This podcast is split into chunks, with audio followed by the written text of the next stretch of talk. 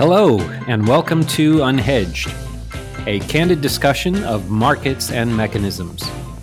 I am your host, Frank Troise, a 25 year plus veteran of the markets, both bull and bear. Joining me on the show are market participants ranging from hedge funds to fintech, and as diverse and eclectic a group as winemakers and priests. All of us, like you, asking the same question we all do when we turn on the TV nowadays why? Unhedged is a weekly podcast and on occasion a bi weekly podcast based on the subject matter. You can subscribe to Unhedged through iTunes. As always, your feedback is appreciated, both good and bad. So let's get started.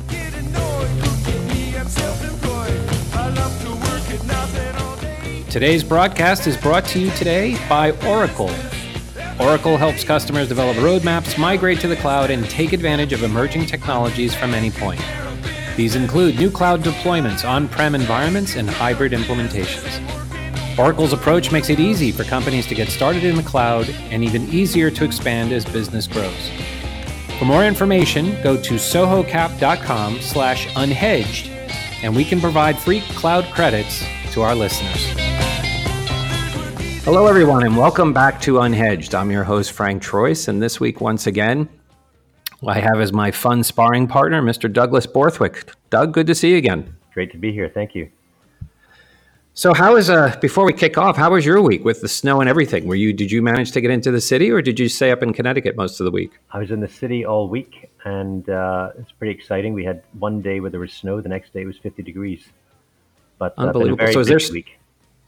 So is there still snow on the ground? Uh, not in New York City. In Connecticut, we still get a little bit, but uh, nothing in New York. Interesting. You know, it was, it was. I was thinking of you this week. I was um, very, very honored this week to uh, to attend several events, and um, the events had the Chatham House rules. So suffice it to say, I was. Uh, one of those classic uh, Groucho Marx things where you you look around the room and you, are wondering why you're sitting there. And I was in the room with a bunch of uh, senior Singaporean officials and, and uh, ministerial staff and, and also some uh, US officials. And it was really interesting, Doug. One, one of the things I was looking forward to today to talk with you was uh, when they were going over the, the policy initiatives of this administration.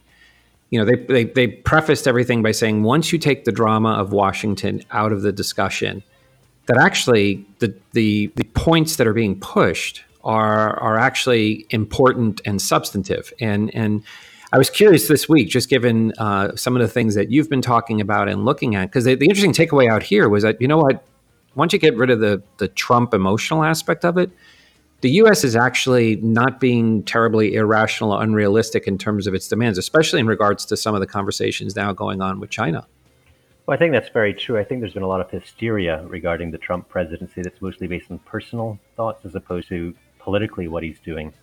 And I think that a lot of the things he's putting together are things that echo not just with his base, but also with American industry. And uh, obviously, China is one of the most important ones, certainly regarding IP, which is something that all of the world can get behind, you know, the theft of IP, but also regarding manufacturing in the US. And you can look at so many different charts that show as soon as China joined the WTO, US jobs started moving from the from the US over to China and that crushed you know the middle of America. And the middle of America is Trump's base. He wants to get manufacturing back on. If he can't get manufacturing, he wants the farmers on his side. And the way to do that is to turn around and say, you know what, these trade deficits they don't make sense. China needs to do more for the U.S. because we're doing plenty for you. And I think that you know the U.S. is now behind it very much. So there's still a lot of skepticism, but I think it's misbound skepticism. You know, Lighthizer is out there, and he's talking about he's talking to the Chinese it's quite obvious that because of Trump and the way that his personality works, obviously he wants to be the one that announces the deal and he wants to be the one that ends up signing the document while he's standing there next to Xi. Now that's going to be happening uh, sooner than we expected. It's going to be happening in a month's time in, at Mar-a-Lago. So it's all very exciting. It's all coming to an end.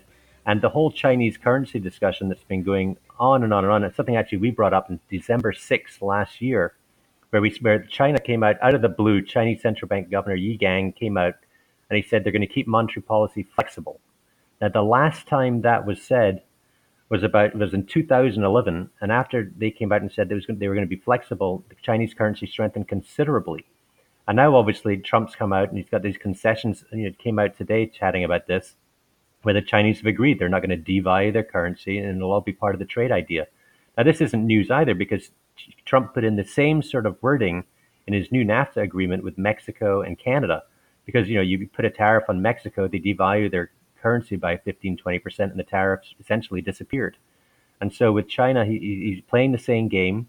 It's all, you know, if, if you follow the game and don't follow the drama, just as you're talking about, you can really understand where things are going. I think the Chinese currency is going to strengthen a lot, and that means that the euro is going to strengthen and dollar yen is going to start moving lower. Well, this this goes back to your you're saying several things there that I think are important, and, and, and let's spend some time on that. So, if we, you and I have talked for the better part of almost two years, that it's in it's in not only in this administration's interest, but in the world's interest in terms of a, of a weaker dollar. So, if, if we focus on that just just here initially, um, you know, you and I, uh, again, we we kind of got kicked in the teeth on that trade, despite the underlying fundamentals being there. I mean, what are your what are your thoughts now? Is this is this trade deal now going to be the catalyst for that? Well, I think that the weaker dollar is inevitable, not just because of the rise of the budget deficit in the U.S. and the rise of debt in the U.S., but also because if you want to get manufacturing in the U.S., you have to make sure that folks understand, investors understand that their employee is going to be, they have to pay them less in a year's time than they do today. And the only way you can ensure that is by having the dollar slowly weaken over time. Now it can get chipped away Obviously, there's reserve managers that are moving their assets into China. I think Russia's was one of the biggest ones last year, where they moved 90% of their U.S. assets out of the U.S. into China. And that was rather considerable. They took up most of the Chinese sovereign bond market by doing that, but they were worried about capital controls. And there's other countries as well that are now buying the Chinese currency and buying Chinese sovereign debt. When they start doing that in lieu of, instead of buying US treasuries, that's obviously negative for the US dollar. Now, let's face it, most trade right now is priced in US dollars, and so there's always going to be an, an, automatic demand for it for quite some time. But the Chinese are also going out there and talking to the folks that they're importing from and exporting to, and they're the number one or number two trading partner now, pretty much for the whole world. And they're saying, why are you paying us in dollars? Why are we transacting here? Why are we going from Chinese into dollars into Argentina currency? Why don't you just deal directly in yuan? And folks are now getting into that. They're doing that. And as you see trade start to be priced in yuan, not just trade, but also oil and gold. As you see things like that being priced in yuan, you're going to end up with the U.S. start to slowly lose its tier as being the the currency of choice and the major reserve currency, and China will start coming up the uh, coming up up the road. Now, all of that acts as a way to help weaken the dollar.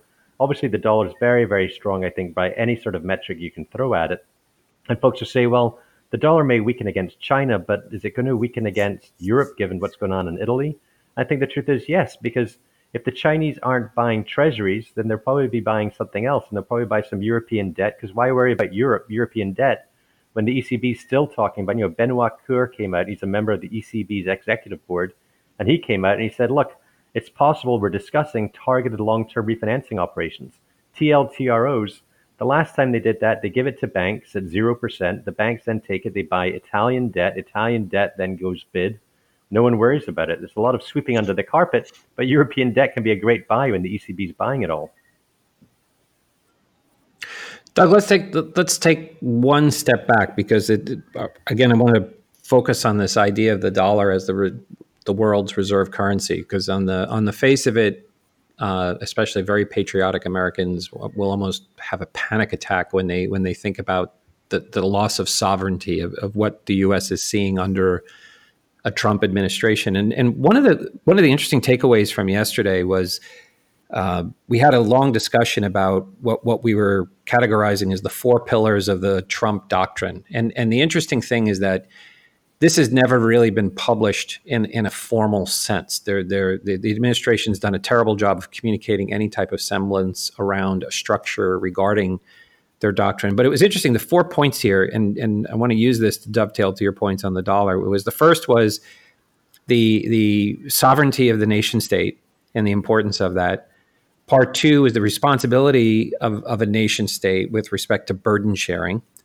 Part three was reining in international institutions that that historically were created to assist, but not control. So, for example, like the, the United Nations. And then the fourth was just very simple reciprocity, especially with with trade. So, you know, so as I'm, it, it was interesting. Just as a sidebar, it was interesting in the discussion because you had a room politically that that that was having a very visceral reaction to some of the things the administration was doing. And once these four points were communicated, kind of it just in a very uh, unemotional way, folks took a step back, and, and, it was interesting to see the conversation immediately shift to. Uh, of course, now it makes sense in regards to how aggressive the, the position has been with the United States to China on the trade talks, because you know the, this loss of IP and finally putting a foot down. Uh, but what, what is your reaction? To, you know, again, you know, sovereignty of a nation state, responsibilities of nations with re- nation states with respect well, to burden sharing, reining in international. Let, us look at the second one first. You know, responsibilities of nations. You know, when you look at uh, NATO, and and Trump brought this up, and he said, "Look, you know, you guys aren't putting in enough money," and it was genius because guess what? They put in more money, and where's that money spent on defense spending? It's spent in the U.S. and U.S. folks get their jobs. So, bill, you know, billions and billions of dollars are being thrown into NATO right now. NATO is using that money to buy U.S. defense contracting jobs, which is you know a phenomenal thing. And and it's a good it's a, it was a good thing from at the start where he says like why are we putting in so much when you guys are putting in so little? Yet even though, though your mandate is to put in more. And folks looked at that first and said, how can the U.S. be you know getting away from NATO? They weren't getting rid of NATO. They were creating more jobs for the U.S. defense establishment. I think that was fantastic. Mm-hmm. In terms of other institutions like the UN, I don't really have much of a view on that one. I think that the US, though, does look at a lot of the aid it gives around the world, and it sort of thinks, you know, why do we give aid to all of these countries? Why can't we weaponize aid? Because there's some countries that we'll give aid to that maybe have a lot of different ideas or thoughts compared to what the US has. And, you know, given that, you can say, well, look, we'll withhold aid unless you do X, Y, and Z. I think that's, you know, an important thing. Now, that certainly can weaken our our our, our, our uh, standing with that country because China can come in and say, look, we'll give you aid, we'll give you a loan for a billion dollars, and you give us your uh, your your gold mining that you do for the next ten years, or something like that. But certainly, you know, the U.S. like with Central America turns around and says, look, why are we giving all of you aid when you're allowing these caravans to come all the way up to the U.S. and, and enter into Mexico and then come over the border? And you know, he's. I think I think that resonates a lot with, uh, certainly with Trump's base and with many American citizens. And and one of the other data points that came out of the conversation was they they um, they shared a survey where they they polled in region uh, here in Asia, uh, or I should say in Asia Pacific, and they polled in region, you know, the perception of these different sovereigns. And it was interesting when when the two words that were associated with the United States were hope and enthusiasm and and the word that was associated with China was domination. And and to your point, it's interesting you bring up on on uh, NATO and and and the the I like your terminology in terms of weaponizing uh, uh, trade in these discussions, but but also the importance of of these defense systems. Like here, Singapore recently just just engaged in a contract to uh, to purchase an additional set of F thirty fives and and you know by default making the U.S. military infrastructure and, and, framework you know still integral to, to to components of the ecosystem out here.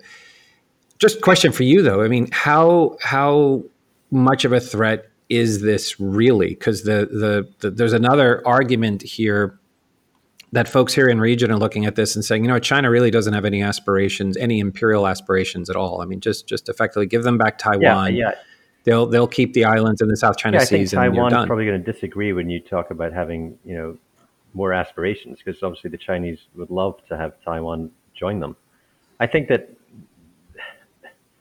China certainly seems to be building up its navy rather aggressively, and that's causing some anxiety in the U.S. and with some of the U.S.'s neighbors. But it's probably something that I think that the U.S. would tend to you know fan with flames because when anxiety goes up in the region, then the region turns around and says, look, we need warships, and they're not going to build them themselves. They buy them from the U.S. Or they say, look, you know, we need uh, more weapon systems, and they buy them from the U.S.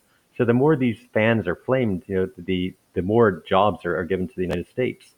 Now that's certainly, you know, you know, maybe I'm talking out of school on that one, but certainly it seems that the defense base sometimes does very well when the flames are fr- are are, uh, are fanned.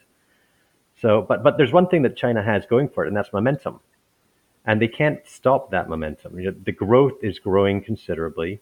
They've got a population that's becoming much more educated. It's becoming much more used to the goods that Westerners have been used to for many, many years. And the US has been slowing down. And if the US slowing down or, or old, the, the old world slowing down in the new world, if you'd like to call it that in terms of economics for China, you know, gathering momentum, you can expect that China will continue to become a superpower in terms of trade, a superpower in terms of military would be the next thing you'd expect. Well, Doug, let's do this. The the let's take a quick break there, a quick commercial break. And uh, do you mind if we come back and dive a little bit deeper on more of the specifics around this? That's great. Perfect. For our listeners, stay tuned. We will be right back.